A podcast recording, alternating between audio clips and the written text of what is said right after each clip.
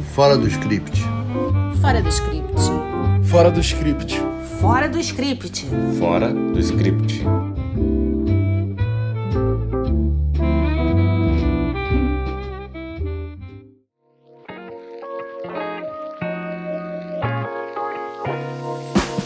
Olá, estamos de volta com o nosso podcast Fora do Script, o primeiro de 2024 após nossas férias de um verão escaldante. Para amenizar as altas temperaturas, escolhemos falar nesse episódio sobre realities, que é algo assim bem leve e é um formato que parece ter vindo para ficar e que tem uma legião de seguidores e que a cada dia fica mais criativo. Se você está achando que o reality é só BBB no limite, casamento às cegas e de férias com o ex, se engana redondamente. Vamos hoje falar de três realities bem originais. Jury Duty, em cartaz no Prime, 007, Estrada para o Milhão, também no Prime, Ilhados com a Sogra, na Netflix. Eu sou Denise, advogada e roteirista, apaixonada por direito e por dramaturgia. Eu sou a Letícia, roteirista, jornalista e fã de séries policiais.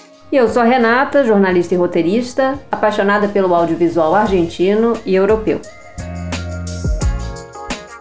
Jury Duty é um reality que não é reality e por isso mesmo é muito original. Explico. É um reality fake, porque simula um julgamento nos Estados Unidos e todos são atores. Membros do júri, juiz, advogados, testemunhas, partes, empregados do tribunal, com duas exceções. Há um ator famoso, James Marsden, e há uma outra pessoa comum, Sim, apenas esse não ator, essa pessoa comum, ignora que se trata de um julgamento fake e essa pessoa, que é um homem de 29 anos, assim, uma doce criatura, se tornará o presidente do júri. Não é original? É super original. Além do mais, é uma comédia e há situações absolutamente hilárias, sobretudo a partir do capítulo 4. É, sim, é uma mistura de reality com pegadinha e personagens que muitas vezes beiram figuras lendárias da comédia, tipo Peter Sellers, Mr. Bean. É muito divertido, é muito bem feito e tem uma característica que eu particularmente gosto: os episódios são curtinhos. Embora não seja eu especialmente fã de realities, eu gostei desse, de uma concepção tão inusitada que sequer tem competição, que é uma característica típica desse formato, mas tem uma recompensa. Além de tudo, é bem produzido, filmado no fórum de uma cidade na Califórnia, mas não tem nenhum luxo, diferente do reality do 007, como a Renata vai abordar. É, Denise, o reality do 007 esbanja em lanchas, helicópteros, viagens por diversos países e outros luxos que são típicos dos filmes do 007. E tem competição, é claro, mas o curioso é que não é diretamente entre os participantes, como a gente está acostumado a ver né, em reality show. Na verdade, é uma dupla que tem que trabalhar em conjunto para vencer os desafios. A primeira prova, ela exige um esforço físico nível James Bond, assim, cinematográfico, até encontrar a pergunta que eles devem responder. Aí depois fica já mais ao estilo quem quer ser um milionário, porque envolve conhecimento ou lógica. E tudo é super bem produzido, não é, Letícia? Eu acho que o maior barato desse reality é permitir ao espectador ter um gostinho de ser o James Bond por alguns dias. Lógico que sem dublês, tiros e morte, né? Ainda bem. Mas até a música remete ao tema original do filme. E sim, uma coisa importantíssima: os participantes precisam de muito fôlego, acima de tudo, não é, Renata? Dentro dessas provas de esforço físico, a maioria mexe com as fobias das pessoas, como medo de aranha, de altura, de cobra, de caverna, de mergulhar no mar. Teve uma hora em que eu achei que os produtores do reality tinham uma certa obsessão por ofídeos então, já vou avisando para vocês, fica a dica. Se você tem problemas em ver cobras e também aracnídeos, pode pular essa parte ou fechar os olhos. Eu particularmente achei esses desafios tão difíceis e perigosos que alguns participantes me pareceram até melhores do que o próprio James Bond. E se você acha que é brasileiro quem não desiste nunca, precisa ver 007 Estrada para o Milhão. Eu fiquei pensando no seguro que uma produção dessas tem que ter, porque os participantes correm risco de vida mesmo. Tudo lembra muitos filmes do 007, inclusive aqueles momentos daquela solução milagrosa no roteiro, não é, Letícia? Bom, eu como super fã do James Bond, eu embarco fácil nesse universo cheio de coelhos pulando de cartolas. Mas em roteiro, a gente chama de Deus ex machina, essas soluções que aparecem do nada, essas soluções milagrosas. No reality, né, tem um outro tipo de Deus, vamos dizer assim. O apresentador narrador é ninguém menos do que o Brian Cox, o lendário Logan Roy de Succession. E ele tá tão malvadão em cena quanto na série super premiada da HBO. O tempo todo ele faz um mise-en-scène para balançar as estruturas dos participantes, que foram muito bem escolhidas em termos de diversidade. Mais do que isso, eles têm suas vidas pregressas contadas ou reconstituídas, o que ajuda a criar empatia. Enfim, é uma maneira bem original de expandir uma franquia bem sucedida e lógico de fazer merchan de marcas inglesas. O tempo todo você vai ver Aston Martin, Land Rover, Jaguar, Rolls Royce e por aí vai. O reality do 007 faz a gente revisitar cenários dos filmes do James Bond. Algumas locações são deslumbrantes, principalmente na Itália e na Jamaica. Mas também tem paisagens lindas no Brasil, na Turquia, na Escócia, no deserto do Chile e dentro dessa narrativa que a Letícia estava falando, tem um outro diferencial que é o fato de nem todos os participantes fazerem as provas no primeiro episódio. Então as duplas percorrem caminhos semelhantes e os personagens vão se apresentando nos episódios seguintes. A única coisa que eu achei ruim é que nem sempre eles dão as respostas das perguntas quando os participantes erram. Desculpem aí o, spoiler, mas eu preciso falar para vocês que se vocês quiserem saber a resposta correta em alguns casos é preciso procurar na internet, tá?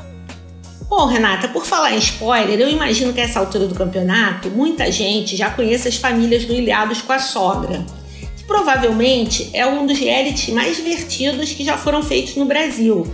Lógico que sem contar as competições de comediantes, como o LOL. Os casais chegam em uma ilha paradisíaca e descobrem na hora que eles não vão competir com seus cônjuges, mas sim vão competir com as sogras, ou seja, é sogra com genro, sogra com nora. Isso é um clássico, né? Essa, esse, esse conflito né, entre esses dois personagens, esse, entre esses dois arquétipos, é um clássico. A Fernanda Souza, a atriz, que é a apresentadora, ela tá dando um show ali no comando do reality. As famílias também foram muito bem escolhidas, inclusive no que se refere à diversidade e aos arquétipos. Enfim, Ilhados com a Sogra traz um humor muito humano que pega o espectador pela identificação. Eu e meu filho, a gente dava gargalhadas assistindo. Assim, terá uma segunda temporada. Eu até fiquei curiosa, porque já as pessoas já sabem o que, que é, né? Como é que eles vão inscrever esses casais e atraí-los até a, a ilha. Mas enfim, isso é uma coisa para a gente conferir. Olha, eu não sou uma espectadora assídua de reality, confesso. Mas quando eu gosto da ideia de um programa, aí eu vejo mesmo. E foi assim com Ilhados com a Sogra. Achei super criativo, a começar pelo fato das duplas serem separadas por cores pra gente memorizar ali quem é quem. E enquanto o genro ou a nora tá ali competindo junto com a sogra, os filhos e filhas assistem a tudo de um bunker ali perto, sem poder fazer nada. Como a Letícia já falou, a gente cria empatia com os personagens de cara e torce muito por eles. E assim como no 007, tem esse manipulador do jogo. Em Ilhados, é uma psicóloga que entra no programa e que faz uma tentativa de conciliação. Mas eu acho que ela meio que acaba colocando mais lenha ali na fogueira. O fato é que Ilhados com a Sogra é diversão na certa. Agora, preparem-se para momentos de DR bem pesados.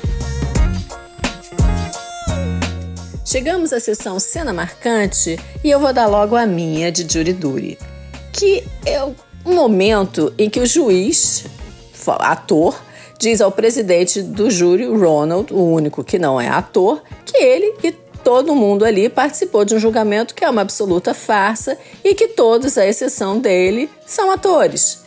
A expressão que o Ronald faz é impagável. E se eu tentasse escolher uma das cenas, das várias do último episódio, eu não conseguiria. São todas muito divertidas, só vendo mesmo para saber. E quais são as cenas marcantes de vocês?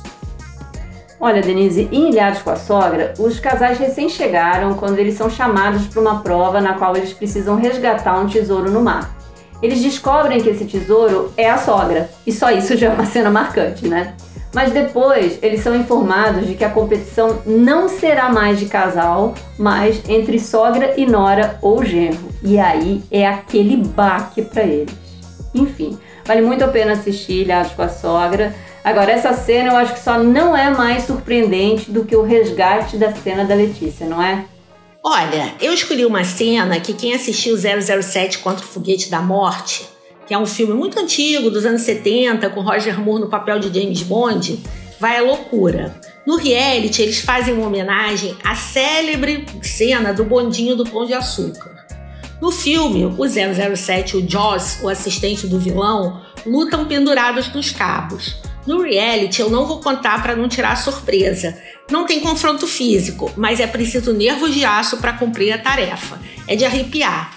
E foi curioso porque alguns dias depois eu fui a um evento no bondinho e na volta eu embarquei no bondinho né, e comentei com o condutor. E tinha sido justamente ele que, que gravou a cena. Aí ele contou que foi super emocionante, enfim. Foi muito legal.